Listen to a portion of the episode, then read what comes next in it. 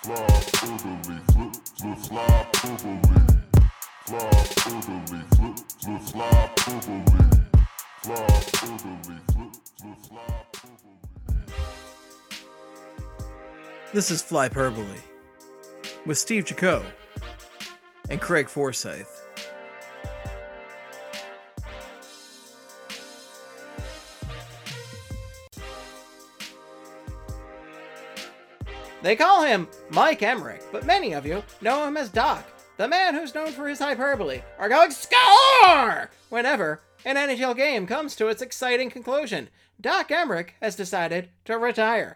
Yes, folks, Doc Emrick, who I reference every other week on Flyperbole and strain my voice doing an impression of, is retiring from hockey. It is just it's it's tragic. We are all so used to him on the broadcasts and it's just not going to be the same without him, Craig. That was a that was a really entertaining real time transformation from Doc Emrick to Stephen Jacko. I'll tell you that much right now. By the way, Jacko, that's what I'm that's what I'm you went extra. French on that. I'm, I'm impressed. There you go. No, but uh, yeah, he's uh, he's Dunskies. He's uh, calling it quits at the age of seventy four, and uh, I'm not gonna lie, I like Doc Emrick a lot. I really did uh, enjoy his calls for the game. Uh, but he uh, had been NBC's go to voice for 15 years. He did the uh, Devils play by play for 21 years, and also. I don't know how many people. I assume if you're listening to this podcast, you probably know. But he did start with the Flyers. Uh, the Flyers were the team that originally uh, brought Doc Emrick into the uh, the hockey world pretty much. So talk about that real quick. Uh, in 1977, he did the play-by-play and PR for the Maine Mariners, which was at the time the Flyers farm team back in the AHL, and uh, he did that before joining the Devils for their first season in Jersey, which was 82-83. And then during that time as well, apparently did uh, spot play-by-play work for the Flyers from 83 to 86, and in-studio analysis from 86 to 88.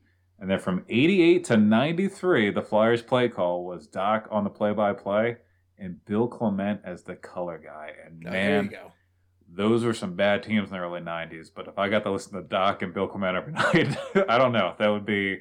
It would be a little little passable. Although probably Doc at that time was a little different, and Bill Clement maybe wasn't making as many sex sounds on the air yet, so it may have not been as entertaining. Uh, but uh, and for reference, by the way, Jim Jackson became the play-by-play guy in 95, 96, I believe. Yeah, and Jim Jackson, I I, I read some comments from Jim Jackson earlier about uh, Doc's retirement, saying that Doc was actually a huge help to JJ on starting his career with the Flyers. Like they went out to Oh, there you go. he kind of walked him through everything, and just from from everything you hear, like Doc Emrick truly was a gentleman and a beloved man in the game of hockey. Just uh, just a great person to everybody he met, and he really will be missed by by everybody. And it's it's tragic. And I, if I'm being honest, I actually had to come around on Doc Emrick a little bit.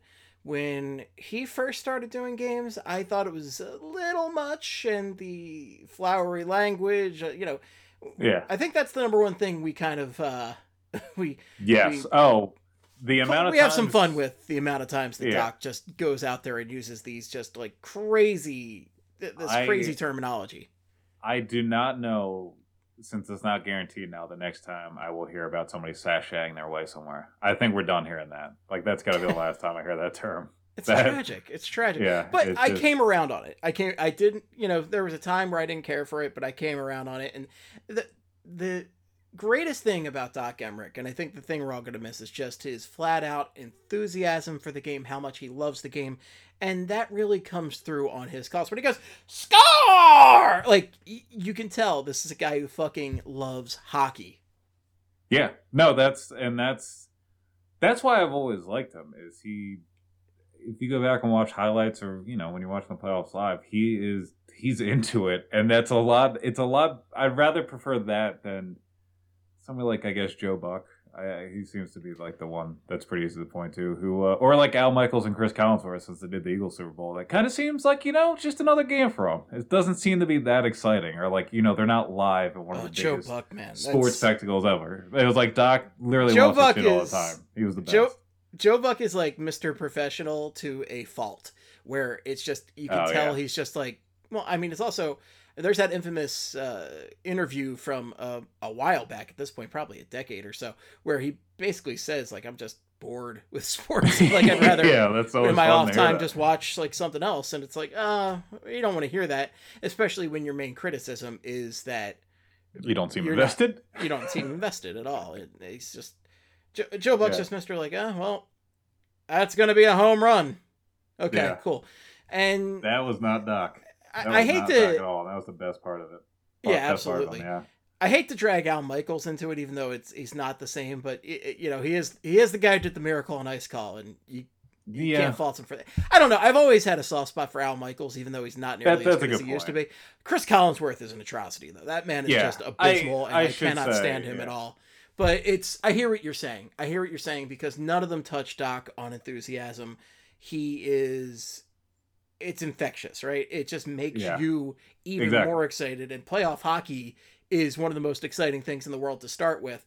So to add another dimension, another layer of excitement is something else. Yeah, and I I do think in a couple years now it's all said and done. Like we not said and done, but in a couple years now after he's retired, uh, like there's a certain nostalgia for uh, like people around our age for uh, hockey on ESPN, like the NHL on ESPN, because it was it was like the thing you had to watch when we were kids, and it was the main thing that helped draw us into the sport. And I feel like there's going to be the way we look back at NHL, the NHL and ESPN is how uh, some people are going to look back at like Doc Emrick with NBC. Like, there's a lot of people that got into the sport after the season long lockout, and I think Doc Emrick's voice is going to be like the main calling card for like nostalgia when it comes to the sport a couple years from now. And Oh, it's like I know people probably got tired of him, or like we always we always poked fun of him, but I I don't know. I always really loved. I mean, it was always more exciting when he was calling a game, whether it was the Flyers or not. And like he had, I was unfortunately the Flyers, uh, as you guys know, haven't really been killing it the last like decade and a half when he's been the main voice at NBC. So we don't. There's not a whole long line of playoff uh, goals by the Flyers, but I remember him calling Game Three, uh, the Drew overtime goal in Game Three. I don't know if you have any distinct calls that are like moments you remember hearing Doc's voice from, but my main one, Steve, is, and I told you about it before the uh, show, and I've talked about it before, but I still love it. Was the 2010 Olympics because they were on NBC, and Doc lost his mind when Parise had the game tying goal in the gold medal game with I think like 34 seconds left, the one that went off Langenbrunner's skate, and then he slammed it home. Um, but his when Canada and USA played in the round robin and USA beat Canada, and Kesler scored this ridiculous empty net goal where he somehow dove. Corey Perry was skating up to the puck in the defensive zone. He like reached around Corey Perry and knocked it with one hand into the open net. And I've never, like, I think I'm, I kind of want to put it on just so I don't know if you're going to be able to hear it or not. Or Steve, if you want to play it, just because it was like he he just lost his mind for like five seconds. I don't think Doc's ever lost his mind on the call as much as his empty net goal. His voice cracks like three different times. I I don't know if I could do it any justice by playing it here, but I mean, folks, we all got the technology to look that up, so I, I would definitely yeah, look that up. But yeah, that's a that's a great call. I mean, I unfortunately can't think of too many specific examples myself, but I think it's because is the just Flyers weren't good. well, I mean, or that part of it. I don't know. that's part of it and also i just personally i just have more of a, a kinship uh, with with jim jackson and bill clement and Yeah, steve coates and tim saw like the local guys and that's just how it's always been uh, we've been incredibly blessed in the philadelphia region with having great local announcers for our Oh, sports yeah. i mean forever. Forever. I well until I mean we had Harry Kalas for the longest time with the Phillies, and now the the TV broadcast is not very good, but the the radio broadcast is still uh, a damn entertaining time. The I mean Merrill Reese and Mike Quick are, Yeah. are so fantastic with the Eagles, and even when the Eagles are just horrible, it's still like right now. Uh, Yeah, hearing Merrill listen to now. Yeah. it's very comforting. It's great, and we've had JJ uh, on TV for the Flyers since what'd you say, ninety five? Uh, so I uh, believe that's what. Yeah, he had been. long he damn time. Yeah, doing it forever. Apparently, started doing radio the year after Doc left, and I think he did the play-by-play on the radio for two years, and then he came to uh, TV. So I think that is 95, 96, if I'm doing Yeah. the math right on that. Yeah, but we yeah, no, JJ for a long time. We had the great Gene Hart before that, and let's not underrate Tim Saunders on the radio. He's fantastic. Saunders Anytime- is pretty good. I love Tim Saunders, and you want to talk about I never energy listened and to him, but yeah. enthusiasm. Well, that's the problem is you never listen to him because you don't really feel the need to because the TV crew is really good. But Right, yeah. whenever you do have to be driving for a game and you hear hear Tim Saunders, that his score is you want to talk about Oh, enthusiasm yeah. on par Doc Emrick. It's probably that one. It's oh! I, I can't even do that justice at all. But it, it's so great. I, I love a good Tim Saunders uh, goal call. But I mean, I think it's amazing that I, you know, I have such adoration for all the local guys and the energy that they bring. To have a national guy be able to bring energy on that level is pretty phenomenal because we were just talking about those other, you know, examples with Joe Buck. Al Michaels, and again, I, I have a lot of respect for Al Michaels, but again, he's not. yeah, yeah. But the thing is, like, the energy level is not going to be anywhere near what you get with Doc Emrick. It's just not Yeah. going to happen. There, it's it's another level. That's that's. I think that's the better way to put it. Because uh, yeah, Al Michaels obviously has like one, maybe the best call in the history of sports. So that's not.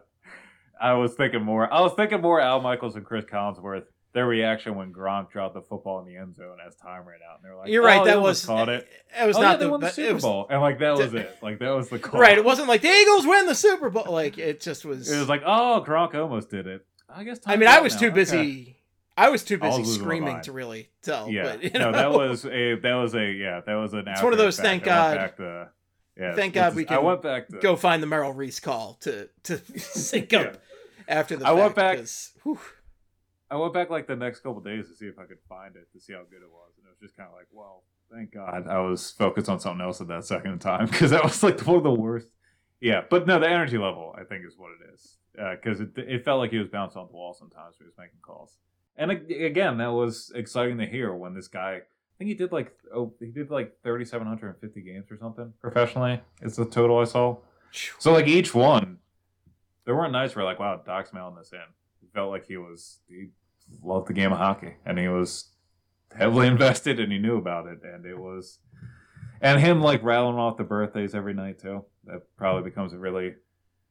I mean, now we're gonna appreciate it because it's done, and he's not gonna do it anymore. But I know that was the thing that like people kind of poked fun at every once in a while. But he, I mean, he just loved the game of hockey, and he really he was able to showcase it in an inviting and accepting way, and it wasn't weird or annoying like Pierre McGuire. I think that's another way to put it out there because Pierre is a little creepy Weird and weird. Yeah, weird and annoying. Yeah, so like Doc was very you like kind of wanted to talk to hockey about Doc. It felt like Well, I, I find that really phenomenal about Doc. Also, is the fact that I always wanted to listen to him, even when his partners were completely subpar, and his partners usually Oh, yeah, were yeah. completely subpar, especially when Mike Milbury was in there. But you Oh, know, Eddie Olczyk yeah. was just fine, and Jeremy Roenick was rough sometimes. Well, he, he never really did in the booth stuff though, right? no, he much, no they uh, they never trusted him to do analysis. They always had him. Like, There was a good reason. The...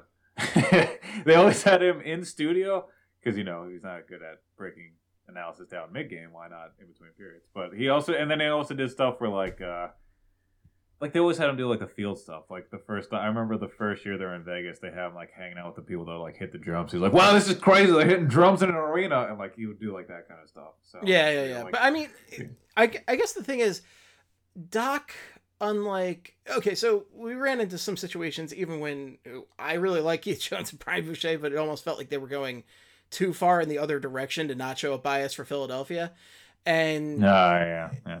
I, the fact that I never ever felt like Doc was showing a bias one way or the other is pretty You know, amazing. And That's a good not- point. Yeah. it's a hard line to straddle, and Doc did it successfully. And you know, the play-by-play guy doesn't necessarily have to worry about this as much, but it's I never really felt like he was on one side or the other. He had equal enthusiasm for both sides, and that really is the sign of a true professional in this industry.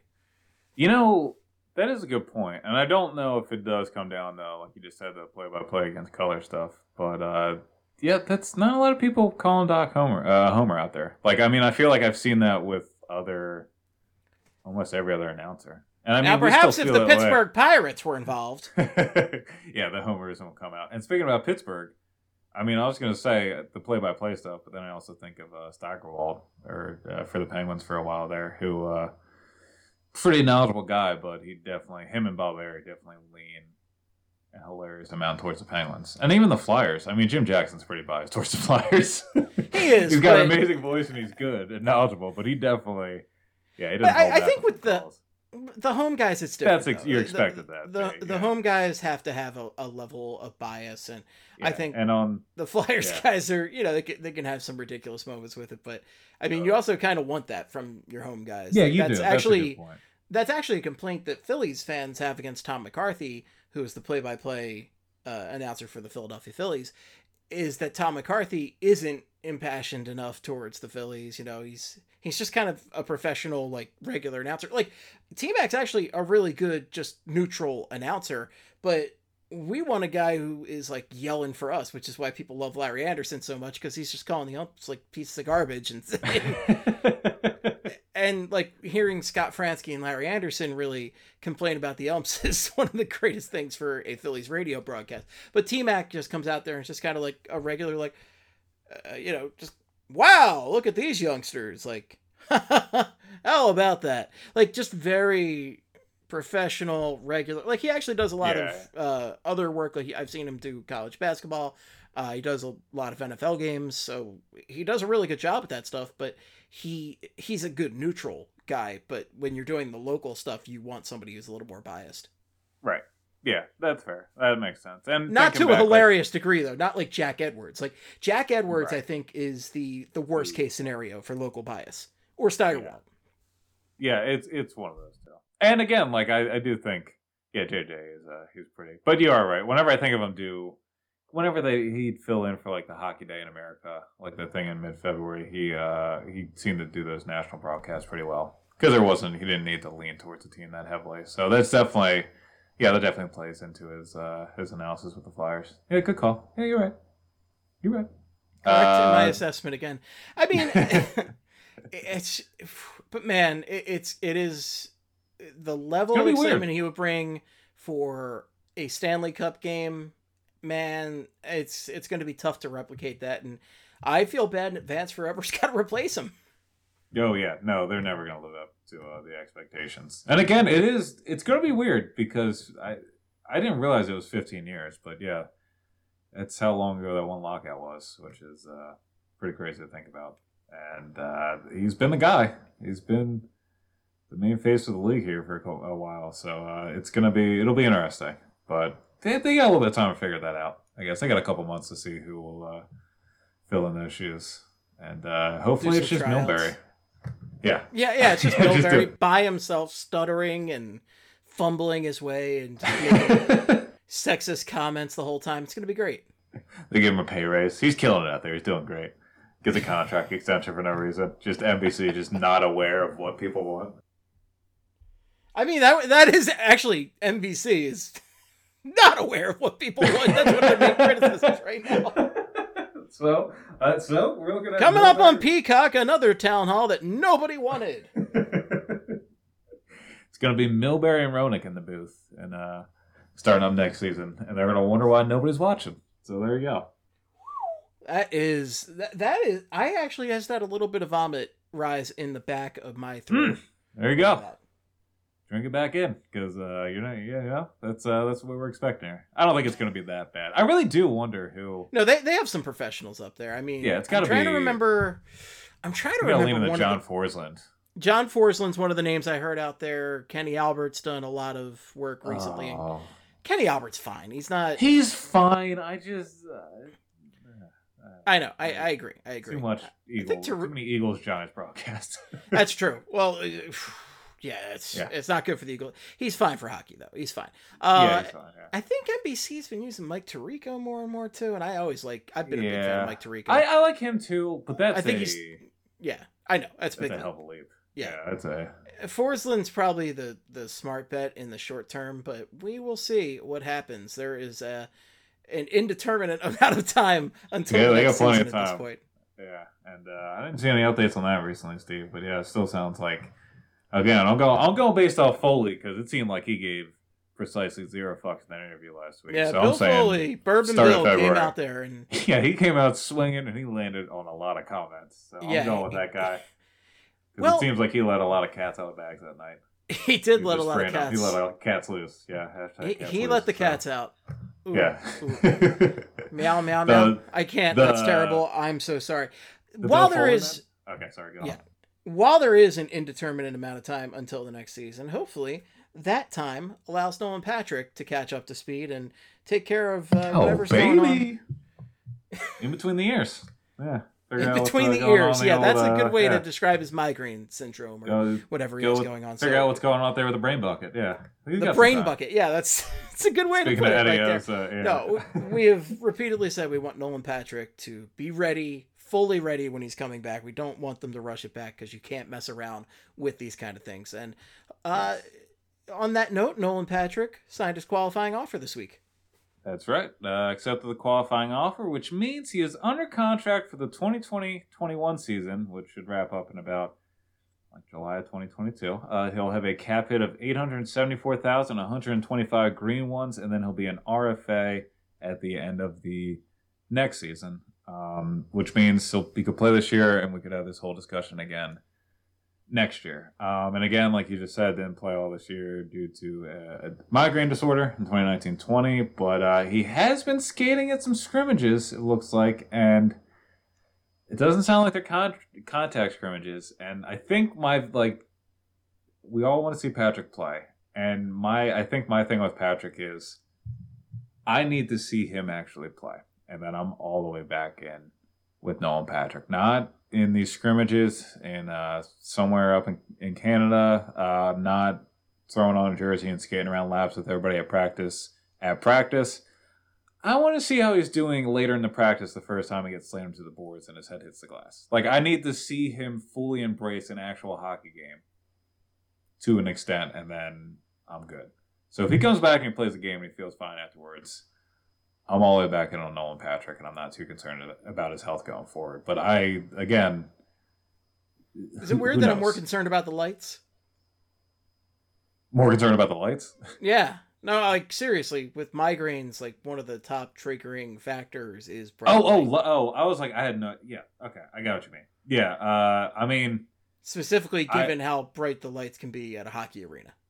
Yeah, I that would be something too. I mean, I, I just want to see him go through the actual motions of a game, Uh, everything involving a game, like pregame skate, an actual game.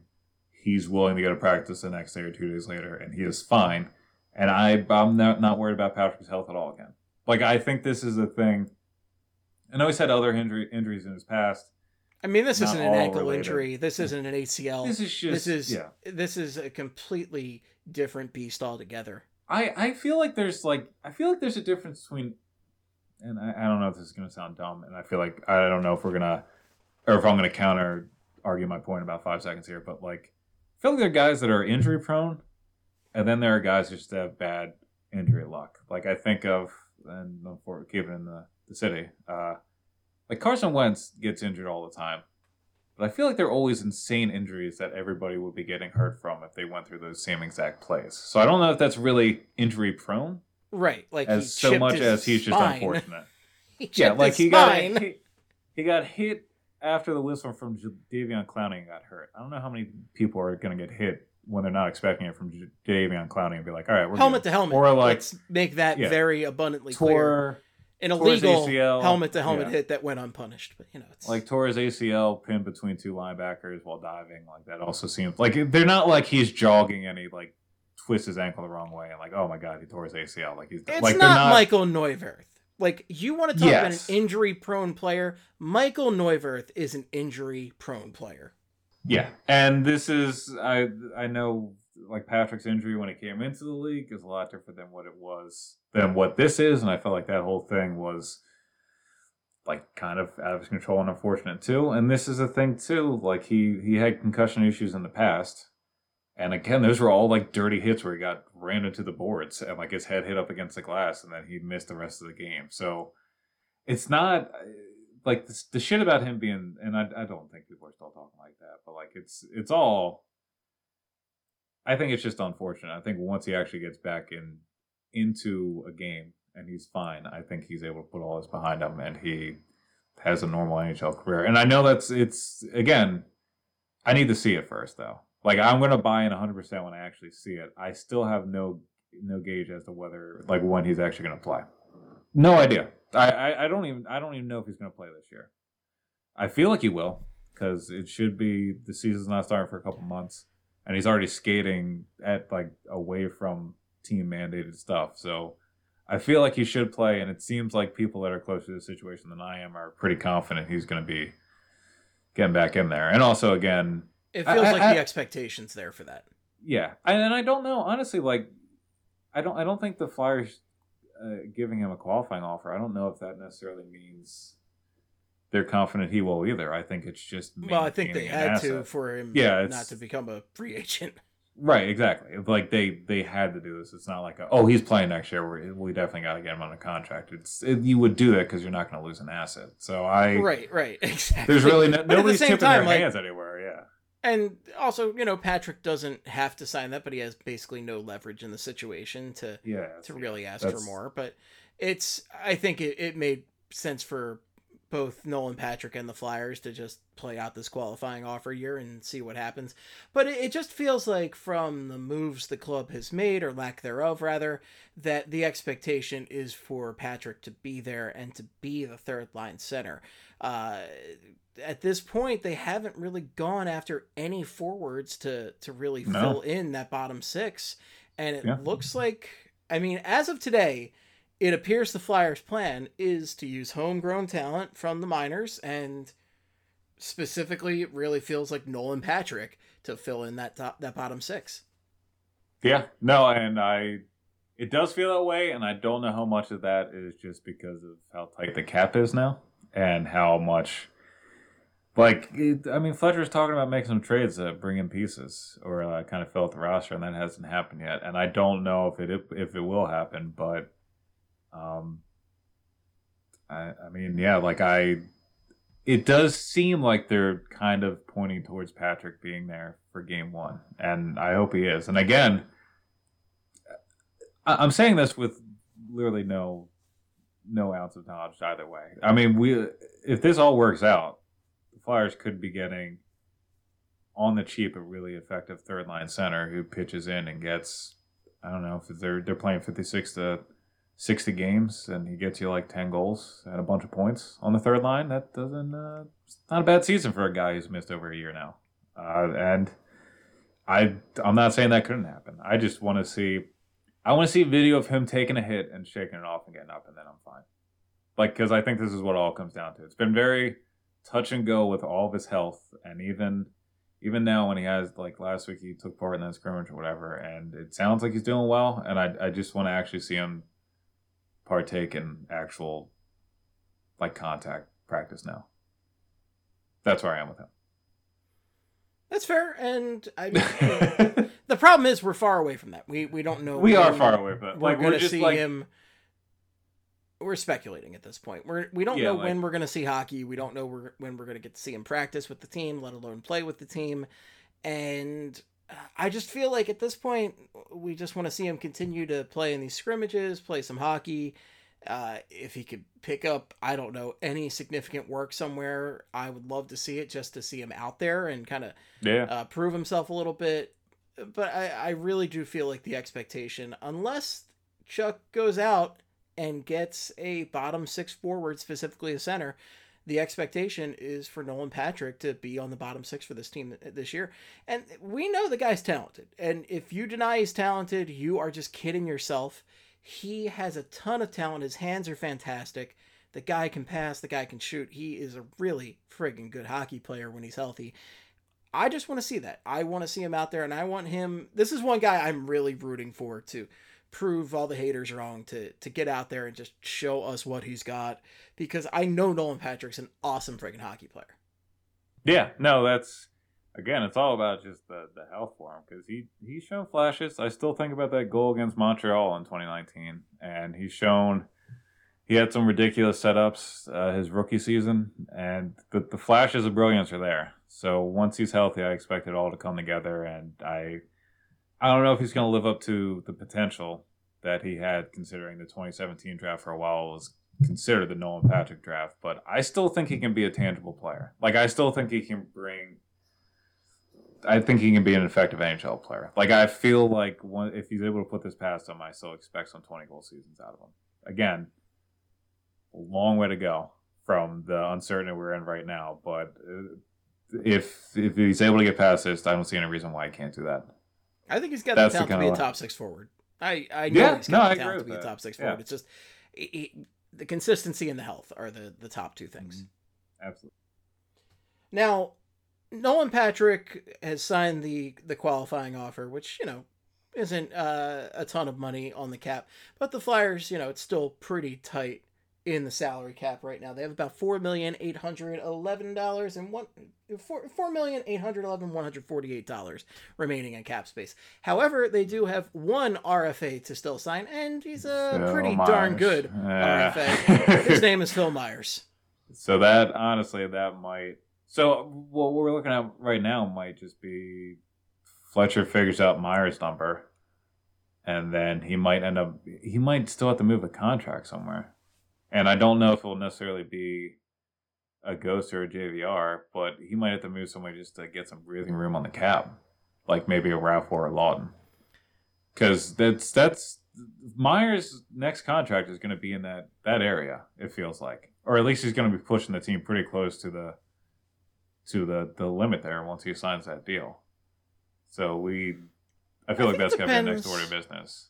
I think it depends a, a lot on what they do with him being an RFA, though, because the leverage is a, a very different situation in RFA, especially with the Oh, yeah, cap yeah. right now. Where I, I don't think you're. I- I wouldn't be shocked if they figured out a short term, you know, a little lower than he probably deserves kind of deal, uh, just to kind of figure things out until they can get back to a regular salary cap growth in the NHL. Yeah, I mean that's sure, but I mean even then, like what what's a low end contract for Phil Myers? Like it's gonna be over two. Sure, It's I probably mean, be closer to the three. Like I'm saying, but you don't have to I'm move anybody out if it's close. if it's two or three. right. Yeah, but I mean you are gonna be you're still gonna be pretty fucking close to the cap, is what I'm saying. That's- I, I mean, and if they Vegas want is over- Vegas and Tampa Bay are over the cap right now, so I'd Yeah. rather I be in this position. Oh, yeah, oh no, I'm not saying it's the end of the world. I'm saying uh, if they're talking about they also still want some kind of salary cap space because like it's gonna be. I guess teams are gonna be walking into the season on pretty tight ropes anyway, though this year. Like all things considered, I guess. Yeah. So they, I mean, how, right, how yeah. much does I mean? it- it- this is a a real question for me. How much does actually having space actually matter for this team? Like, is it an actual factor, or is it just for the flexibility to really make moves? Like, because I, I don't. it- Well, it's see, tough again, right I mean, now it because comes down, yeah, it, it that, and I feel like to me that hinders on if Patrick's gonna play because if he's not playing, then you need another forward, and then if you sign Myers to a deal that gets you to about a million and a half million in cap space, and you got to go out and add somebody, and Patrick going on IR is not going to relieve that much money. It's gonna come. It's gonna become pretty close. I don't know. Like it's it's not something they really have to press and worry about now because, like you just pointed out, Vegas is. I mean, they're they've like doubled the cap, and it seems like they're not really too worried about it because they're going to have a couple years to figure this out before the next season starts. So it's not like a pressing issue. But I'm just talking in terms of like legitimate cap space, which again might may not be an actual thing this year, all things considered, because uh, it's just uh, it's going to be a goofy season. It's going to be a real fucking weird season. um, but yeah. So Patrick's back, baby, and uh, I, I just, you know, I, I just want to see him play. That's all, Steve. I just want to see him play, and I know he's good, and I just want to see him create and do those deft little no look passes and setting up somebody for a dunk that he was doing a couple years ago, and you know, that's that's all I'm looking for out of our Now- boy. As far as as far as Myers goes, do you see a deal getting worked out anytime soon, or do you think that's just gonna No idea. kind of go on for a hot minute? I mean, I, I think it might go on for a little bit of time because again, there's really no. They they don't need to figure that out right now. I mean, I remember the stuff with the stuff with Provorov and Konecny last year. I, don't I mean, if you remember that, that went on pretty deep into the summer, and it happened right before the season started. So, I'm not saying I'm expecting that with Myers, but again, if there's really you know, you just pointed it out, and I think it's pretty obvious to most Flyers fans. Uh, there's not too much in terms of positional like needs that this team needs to address right now. Like they have, the season had to start next week. You could piece it together, and like the the Flyers aren't going to be bent out of shape because you know they got to do all these things, but they they pretty much have most of their roster set in stone. Um, so like there's no rush for Phil Myers to do it like before the end of October or even November. And there's still other other defensemen are going to have arbitration cases, and we'll talk about that in a little bit. And other defensemen are still RFAs that need to sign, and there's still going to be other free agent signings. So they might both sides might be trying to use that for draft or not draft uh, for uh, contract comparables uh, to kind of figure out which side you know is going to win the case, I guess. So, and the good thing is, is he's not going to arbitration either, so they do have plenty of time to figure it out. If he had an arbitration hearing coming up, I think it'd be a little different, but it looks he, he does not. So, I really, I want I want to say it's going to be a, a, little bit of time, and you know, as I as I say that, Steve, they're he, they're going to sign him before this podcast goes up because that's just how this works. That's just how this works on this podcast. Yeah, that's just how this guy. That's just how it happens but you're just saying it. It could be a while. It could be. It could be weird. Yeah, it's pretty weird. Uh, but because they're really, again, we're if the season starts. Let's say the season actually does start. I mean, fuck. Even if we go with the the league's first aim date that they already well, they already said January first. So and then you figure training camp is like December fifteenth on. So he could sign in early December and, and nothing would be a problem. Like this is this is the one move they need to do. Like this is it because again, like you were just you point out, like they do this, they're cap compliant, and all the positions are filled, and then they can put together a team. Because I really I don't know if he's going to push for another defenseman that has term because of the expansion draft. I think that throws a lot of things in the whack when it comes to who you're going to protect if you get another defenseman, and then I feel like the obvious answer everybody's thrown out there is just leave that defenseman exposed. And then the question is, do you want to use up assets and cap space for this season, like just to let a guy go in a year where the Flyers should be competing for a cup, but I wouldn't really say they're like the top of the top cup contenders this year. Like if they were if they were really close, like if they had lost to Tampa Bay in the Eastern Conference Final, like six or seven games, and really given it to them, I would be pushing more for them to go out and sink assets into a guy to load up the top four so this team can really compete again. But this might be a weird it's just a weird year with a weird set of circumstances where it kind of makes sense for them not to go out and get a guy for that has three years on his deal that he could leave open for Seattle to grab, and then you've lost a couple draft picks this year as well. So yeah. Yeah, I mean that's why we were seeing so many like the no movement clauses were such a big deal in free yeah. agency this year. I mean, that was half the reason we saw a couple moves like Holtby to Vancouver was a big move for them mm-hmm. because then they mm-hmm. could have a goalie that they could uh, have available for Seattle if they so chose. Right. And uh, I think Jake Allen's part of that too, where the the Canadiens can just keep him out there. Oh yeah, yeah, that'll be it. Yeah. So maybe yeah. that's I mean, that they signed Jake, the Jake Allen, Allen trading. Oh yeah, but then yeah. what explains the cap hit? I don't know still. No, yeah, who knows? They're like that feels like a very Marc Bergevin thing to do. He's like, you know, this is a good idea. Let me do something that makes it not quite a great idea though. Let me just add a huge cap hit to Jake Allen, who's you know been yeah been Jake Allen a lot the last couple years, and you never want to see that too often. Uh, but he uh, maybe he's fine in Montreal. I still want to see them do two goalies. He feels like a crazy enough GM that would just try it. Oh yeah. Just yell at Claude Julien, just throw four two out there. See well, how it goes down. The important thing about the Montreal Canadiens is they need to have people who speak French, or else it's not worth it. Or else it's not even real to them. Yeah. So, sorry, Randy Cunneyworth. Yeah. uh, by the way, do you have? Do you remember him? I, he was there for like half a season, and he didn't speak French. I think that that's one of the main reasons I think he lost a job. I think that's why I still reference like this. Yeah. yeah, it's just that fucking right there. Because that was just such um, a like hilarious hiring situation. I now, so my question was I have uh, one question about Patrick before you ask me a question, Steve. So you holster that. Wait, what was your question first of all? I know you go ahead because mine was a transition, not a question. Okay, good. If Patrick doesn't play at all in 2020, 21, where do you stand on Patrick? I think you got to give him another shot. I think you have to. I think. Yeah. You, I think you need to give him one more playing season. You have to, no matter how long it, it takes. yeah. If this, and also again, this is, if it wasn't this year, I think I might be leaning towards possibly giving up on him. But again, this is also another, maybe not as crazy because he just missed this year, but assuming he's going to miss two straight years of full action is a little bit of a crazy leap to uh, conclusion there, and uh, still has to be done. So we'll see. But uh, I, I don't know. I if he doesn't play for two full years, that might be a little uh, kind of pushing it, but who knows? I mean, as long as uh, you're controlling his rights, I mean, you might as well give him a shot. Yeah, that's true. May as well keep kicking the- the can down the road. Yeah, You want to talk about the? I mean, the ceiling is extremely high, and it is. the Flyers don't necessarily have a ton of. I mean, they have a lot of high ceiling guys. What am I even talking about? But I mean, They don't have a lot of young center depth. He's a he's a second overall pick, right? like, Yeah. y- y- Yeah. I think you give him as many chances as you need, unless there's a team that's willing to come in and say, "Well, we'll give you a shit ton for this guy." Then you're like, "Okay, fine. We won't give him any more chances. We'll take your shit ton."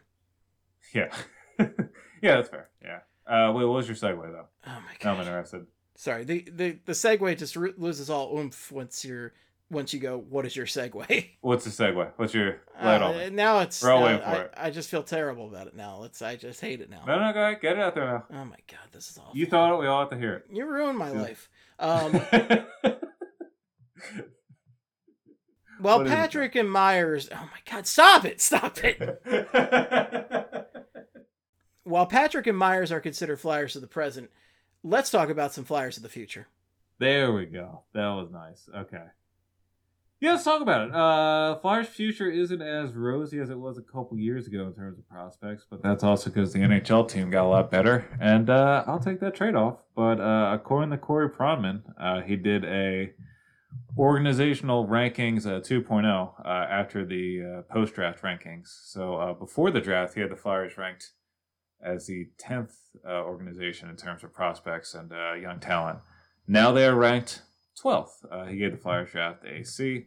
Boo, Uh, porn is- man, boo. Yeah, yeah, get out of here, Corey. Uh, this is what he had to say about the uh, Flyers prospect pool. A lot of the Flyers picks have aged well as they've been efficient in the draft. They got a tremendous free agent signing in Egor Zamula. How 2017 number two pick Nolan Patrick ultimately pans out could swing the outcome of their future significantly. So there you go, actually. Pretty good segue uh, from the last topic we were talking about. So then uh, Pronman also ranked the top 15 prospects uh, who are projected to be NHLers or better for each franchise. And I thought we could go through and just touch on a couple of those uh, players for the Flyers. So first, first is Joel Farabee, and second is Carter Hart, which makes sense. Third is Nolan Patrick, which again, out of everybody else on this list, is uh, the right spot. And I think third out of those three makes sense as well. Um, although I think I'd put Carter Hart above Joel Farabee right now. I don't know what that's about. Actually, looking at that. Um, but yeah, anyway. Uh, Morgan Frost fourth, Egor Zamula fifth, Cam York sixth, Bobby Brink seventh, Ronnie Attard eight. Uh, Ronnie Attard, uh, 14 points in 30 games with Western Michigan University this season. After a 30 goal season in the USHL last year as a defenseman, I, I he, I'm not gonna say too much. I, I kind of like Attard a lot. I feel like he can fill an organizational need of a big guy that actually plays defense and looks like he chips in offensively to an extent. So. uh Plus, he sounds like four. a roadie for Metallica. yeah, he absolutely sounds like a guy that just fucking smashes dude's face in like after the bar uh, uh, on the weekend. So big dude at six foot four, two oh nine. So he's definitely throwing hands. Uh, some issues with speed slash footwork. Nice, little bit of a variation of skating. I like it. Um, but uh, looked pretty good at WMU this year with uh, uh, pretty favorable uh, matchups and uh, shelter minutes and everything. So like Attard a lot. Wade Allison, I, I talked about him because Wade Allison was ninth, and we've been uh, we've been on the Wade train for a while now. His first AHL season is 2020-21. Finished his college career at the same university, WMU, uh, with 97 points in 106 games, 45 goals over four years, uh, which may not sound like a ton, but again, 106 games, 45 goals, pretty good for a guy who had significant enough injuries a couple years ago that we weren't sure we'd be talking about him uh, and future plans, and that's probably why he's dropped a little bit on this list. If he had been healthy, he might be a little bit higher up and look like a more of a surefire dunk to be at the pro level. Um, 10th Ty- Tyson Foerster, 11th Emil Andrae, 12th uh, Connor McClennon, so there's around on this year's draft class. Then Noah Cates, 13th. I like Noah Cates, fifth round pick in 2017. 23 points in 40 games for the University of Minnesota Duluth in 2018-19 and followed that up with 33 points in 34 games uh, for the same school uh, last season. And he's also set to be the captain for whenever uh, the NCAA kicks off 2020-21. 14th, Isaac Ratcliffe, and then 15th, last but not least, Tanner Laczynski. Tanner Laczynski should be seeing um, at the pro level as well uh, in 2021. So those are uh, a couple guys to keep an eye on. Uh, Wade Allison and Tanner Laczynski are the guys we've been waiting on for a while now. And uh, this is going to be a pretty big step for him jumping up to the pros. You've been talking about And, uh, Wade Allison on this. We've been talking about Wade Allison since 2016. 65 years at this point. We've been. I was really hyped about him after 2016 because I wanted to go watch his highlights, and all he did was score goals and then be an asshole with celebrations. And I was like, all right, I don't need to see this guy get paid to do this. That's a flyer right there. Yeah, and then he uh, got hurt a lot. Had what was it? Uh, pot like tore a shoulder ligament and a knee ligament at the same time, or dislocated his shoulder and tore a knee ligament at the same time.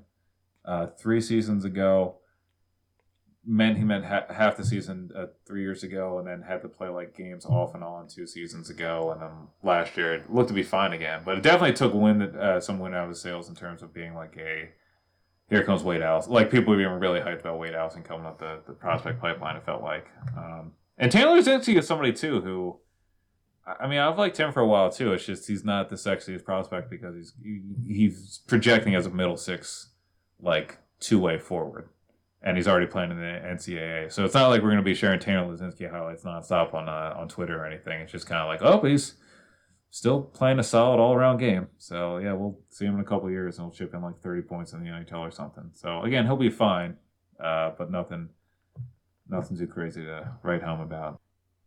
I'm a little bummed to see.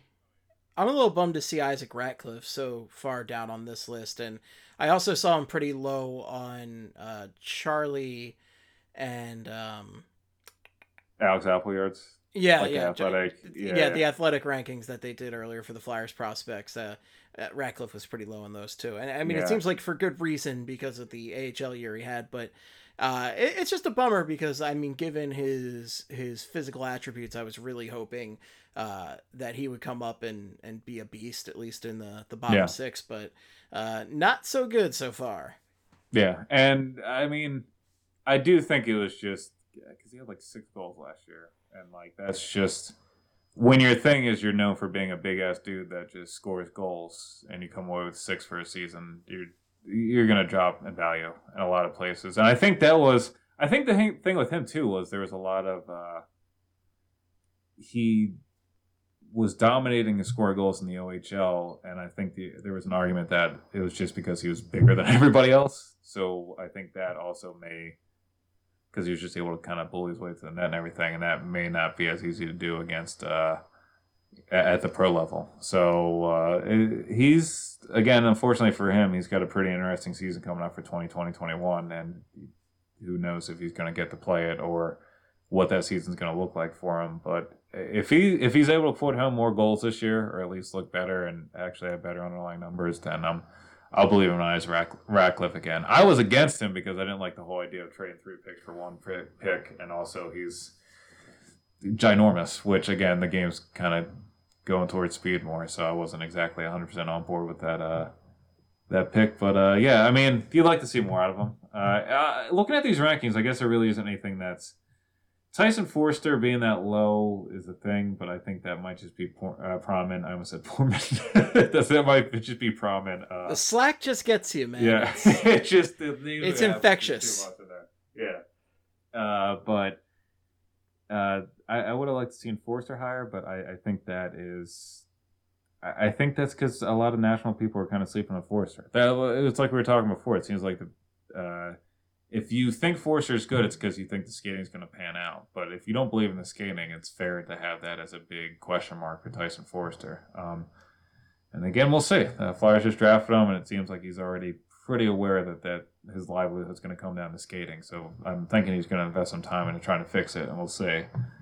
Um, but yeah, I thought he would have been higher. Yeah, yeah, that's right. Yeah, just get uh, Chase Kelly to you know talk to Paul Holmgren for you and get some free skating lessons in there, and everything should be uh, should be fine. I also think it's interesting that he has Egor Zamula above Cam York. I think that might just be a uh, NHL arrival time projection because Zamula might be getting Zamula might be getting games this year, maybe if bodies start dropping on the Flyers blue line. Like Um, I'm excited yeah. about the prospects of Zamula, but I mean Cam York is the higher upside. He's Uh, yeah, he's, he's gonna be- probably got the highest upside of any defenseman in the Flyers organization, not named Provorov or Sanheim. Did you see that fucking workout photo where it was like him doing like That was ridiculous. raised and he had like chains and he had like fucking 10 abs and yeah, I mean that guy's a fucking animal. That guy like, I don't know if I'm ever I'm never writing is a report he about him. Like I, is I he find fighting in Creed. Three? Like, what's going on? I don't I have no idea, but he's got to keep shoveling all the anger and creatine into his body, and I want to see him start dropping. I want to see him put guys parallel at the NHL level. Like I want to see him just be pissed and come in at like six foot four, three thirty of muscle, and he's just gonna throw people around. not, But whatever not at all doing. what was expected from Cam York, and he's just like he actually turns into what people thought Sam Morin was gonna be. yeah. He's just doing fucking like power cleans in between periods and just throwing kids around. Yeah, I, I, he's gonna be. He he looked like a, he was fucking yoked, and uh, apparently that like he he's looks for, like he's ready for the NHL right now. So he's gonna keep progressing out uh, Michigan, and he'll be uh, he'll be fine. Again, the Flyers on the back end, the Flyers seem to be okay for a little bit of time because they do have I mean, Provorov, Sanheim, and hopefully Myers for a while. And Then you have these two guys, and they should be pretty set. I somebody might be moved for help up front, but th- those guys are pretty some some pretty good names to have there, and Ghost too if you're you know still into that, which I kind of I sheepishly raise my hand here. yeah, I was gonna say that's. Uh, I yeah, still love uh, Ghost. we're gonna have 2020. We're gonna have podcasts in 2021 still defending why the Flyers are okay to still have Ghost on the roster. Like we're gonna be. I feel like we're gonna be that podcast. Which again, I'm not totally against it. I think I'm fine with that. I don't know. I- I'm not- 45 wait 15 years ago he's he had an mvp qual- caliber season. And i'm not letting it go. Uh, steve mvp's a little much. Mvp yeah, that's right. Everything just grows and grows. It's like, yeah, he had 100 points in 2017-18, but nobody wants to talk about that. he set That's the the nhl record for defensive scoring. I think that was paul coffey steve. Shut up! Look, he had the most ice time, the most goals, the most keeps, and the most power play assists for any defenseman in the history of hockey for this five-year span. I think we got to keep him on the team. Just got to keep him around. Got to keep him around. steve are you feeling okay no Steve, I feel like you may not be feeling okay. I'm going to talk about segues. Uh, because you just saw the Flyers leaked a parent third jersey. And my God, those things are. Uh, they're technically a jersey. I'll say that. they're weird They're they're definitely weird. Look, they're, no, no, we can't argue about that. They're weird. Uh, I don't know if I like them. I don't. Is what I'm leaning towards. like Um, i don't think i like them let me put it that way I I really I really don't because like now that I'm looking at the aesthetics, like, and if you want to uh, look this up, it's Icethetics that shared the leak. Uh, it's looking at it and seeing that it is just the exact. It's the same as like the '80s away jerseys, or even like the. Yeah, it's more the '80s. It's not like the or the '90s orange. It's it. the 80s, Um, 90s one. I mean, so Yeah. essentially, what the concept is, is they are doing retro jerseys, but they're doing reverse colors.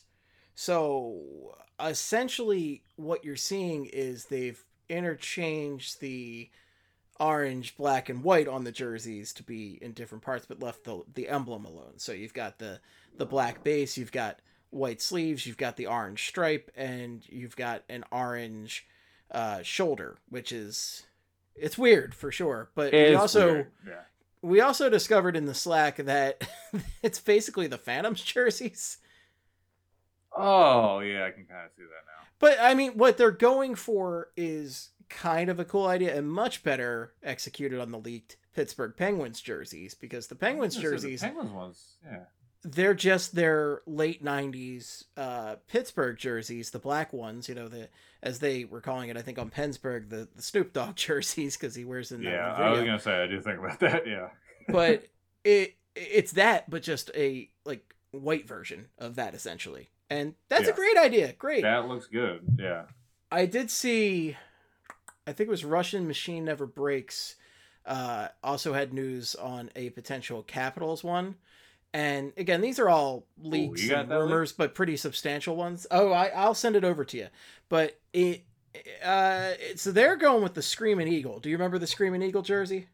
Oh yeah, I remember this. Yeah, yeah, Yeah. yeah. So they're going with the Screaming Eagle, but like a red jersey instead of because remember the Screaming Eagle was on that like Oh, okay. that Yeah, yeah, like yeah, yeah. aqua Green, turquoise, yeah. yeah, All right, here we go. I think it might be. Do you find it? I was about to send it over. No, to go you. ahead and send it. Go ahead and send it. Okay. You're doing uh. Please send it over to me. Sorry, I didn't mean that. You could. I mean, you could have demanded it. It's totally fine with me. But it's. I, I don't know. I don't like that one either. But that one's even weirder to me because that one's kind of betraying the the retro aspect where it's just got like the design but not the colors. Like, don't go with the current colors. Go with the ones that would be true to the time but reversed. yeah, right? yeah. But I guess the reverse would just be because that was essentially their home and away jersey at the time. Yeah, yeah. So you can't really do one for for that. Yeah, those jerseys were. I I didn't really. I mean, those jerseys were terrible, but like the ones where they made the aqua or like the the dark green, that the main color, I thought looked all right, considering like the color color for were the- using. But what a weird color for the Washington Capitals. to have. Yeah, it was a weird. Look, there's a lot of things the Capitals probably don't want to talk about for like the '90s, but uh, it did. I mean, that was uh, those were the early Ovechkin days. That's back when uh, fucking Dainius Zubrus was his line mate, and he was out there scoring some of the most ridiculous goals in hockey history. He was wearing those puppies on a line. I think it was him, Jeff Halpern, and Dainius Zubrus were all on the same line. That was back before people cared about hockey in Maryland. It was an insane time to be alive. I love some Okay. Dinosaurus. I can kind of see how this works, but I don't know. It still feels. So the the Flyers one is weird just because as many people have pointed out, I, I you know, a couple people pointed out, I think Kelly was the first one I saw point this out, but uh, it looks like a, a Forman Mills knockoff. I personally like Bill Matz's uh, comparison the best. It looks like something I'd pick up at the Sports Authority in the late 90s, which is 100% what this looks like to me. And it, it, it looks does like a weird feel. knockoff. Yeah. It, does like have that feel. It. That's a problem. But it's like I almost I almost like it. Like I like the idea and I'm sorry, it's an orange base, black shoulders, white sleeves, orange stripe. So it I almost like it. I like a lot of the ideas, but I really just want the Flyers to wear retro jerseys at the end of the day, and it's just a Yeah. tease for what I actually want versus like I don't understand what the NHL's problem is here because MLB has now for a few seasons uh, successfully instituted retro jersey programs for most of their teams, and it's awesome. It's one of the things that gets the fans most excited. And MLB's fucked up a lot in recent years, but like the Phillies what a hot dumpster fire this year. But damn, were they a good looking hot dumpster fire in their powder Yeah. blue throwbacks. Oh yeah, I think I think that's the secret. Is we need the league to just have powder blue jerseys. I feel like every jersey I'm like that looks fucking awesome. It's just like like the Twins have one, uh, the Rays have one, uh, the Royals have one. Like any team that has we don't need to talk about. We do not need to talk about this blue Flyers jersey again from the late nineties. It's not for the Dig it up. I- Let's do it, baby. Hell yeah. I, mean, looking at the these thing, jerseys. I don't know. Like, I don't think they're the dumpster fire that a lot of people think they are, but uh, they're not good. They're they're weird. They just make me feel like something's like it's like I'm I'm viewing an alternate universe Flyers where somebody just kind of fucked up, and I'm like, why did they do that? I don't know. It no, it's exactly what Bill and Kelly were talking about. It feels like the I've seen this jersey on a bunch of dudes uh named Tony from South Philly that just won't shut the fuck up about stuff at Flyers games. Like this is the same exact jersey it looks like. Like a really cheap knockoff that like nobody wanted to actually like spend money on. That's what the format looks like. Uh but like the arms, like if they had more like I, I feel like the, the I honestly think the shou- it's either the shoulders or the sleeves, but something's got to be changed up because that's that's there's got to be like. more yeah like the whatever color they went with on the bottom like so they have the black over the the back and going down on the arms and about like the elbow it has like the orange and black stripe and then the white from there there down if they had either just full black arm like sleeves, or if they had the white going up to like maybe over top the numbers. Like the placement of like where the colors bleed on the arms is too weird for me. I think that's a big thing that's killing me right now. Like it looks like it. It just looks like a weird spot on the shoulder to kind of have to cut off. Like I think you got to have it in the numbers or like up around the shoulders, and then just it's the combo of both that don't look great. I That's just don't my like the opinion long from white a guy that sleeves. doesn't I'm, know about fashion. Yeah, no, that's fine. I mean, like that's fine too. I that's there's a lot. I mean, there's a lot of. We're just focusing on the sleeves. I think this whole thing's hot garbage. Like there's just. I see. I don't. this I don't think the whole thing's hot garbage, but I think it's just weird. It's off.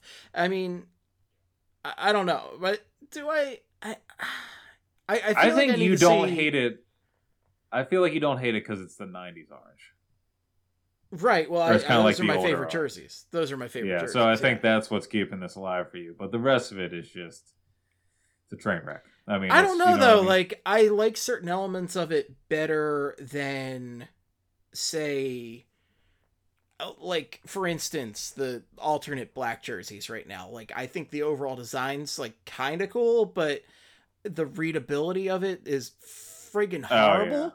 Like I go to a game, I I can't legitimately can't tell what numbers and names are on the back. It's really bad, and like I don't know. I, I feel I feel like I I almost there's some things I almost like about this, but it's not. Again, just because it has that knockoff feel, it's not quite there, and it sucks because again, the Penguins one, the Pittsburgh throwback looks great. It looks like Yeah, it they had an easy It looks solution. exactly right. Yeah, they had an easy solution. yeah, they had an easy. That's Pittsburgh there. The, yeah, yeah, exactly. Yeah. Classic Uh, they, Penguins, uh, am I right?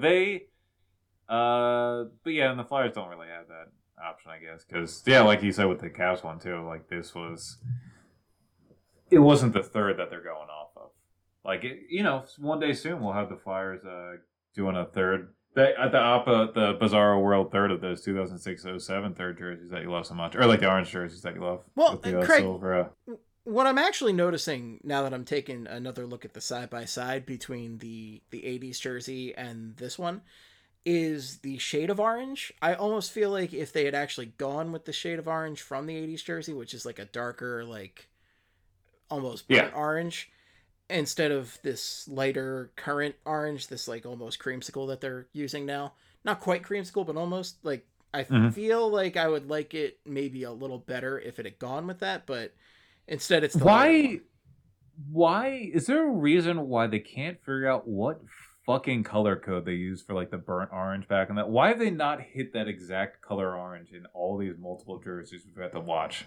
like why like that's what it's getting like lighter every time. It's get they're getting close they're getting No, it's getting close. lighter every time. It's getting lighter.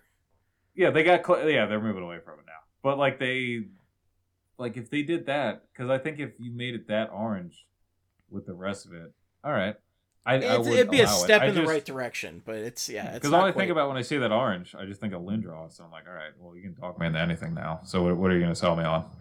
But they Right. uh, just don't want to do it. Not not feeling it. I don't know. I, I don't know, man. It's just, but again, just give us the retro throwbacks that we all want. That's Yeah. all we want. Just give us that. Just And by the way- a couple times a year, and that's all. Yeah.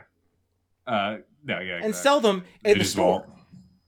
Yeah. And looking at it now, they did. This is. it, Can I? I just want to go on one more mini rant against Fanatics because I just oh yeah, go ahead. the fact that I can't get retro NHL shit. I want to spend my hard-earned cash on good retro NHL shit, and they have just taken it all away. There's nothing out there unless I go dumpster diving on eBay. You monsters, get another deal with Mitchell and Ness. Let me buy retro NHL shit. Yeah. No, I'll, I'll co-sign that, even though it's definitely more.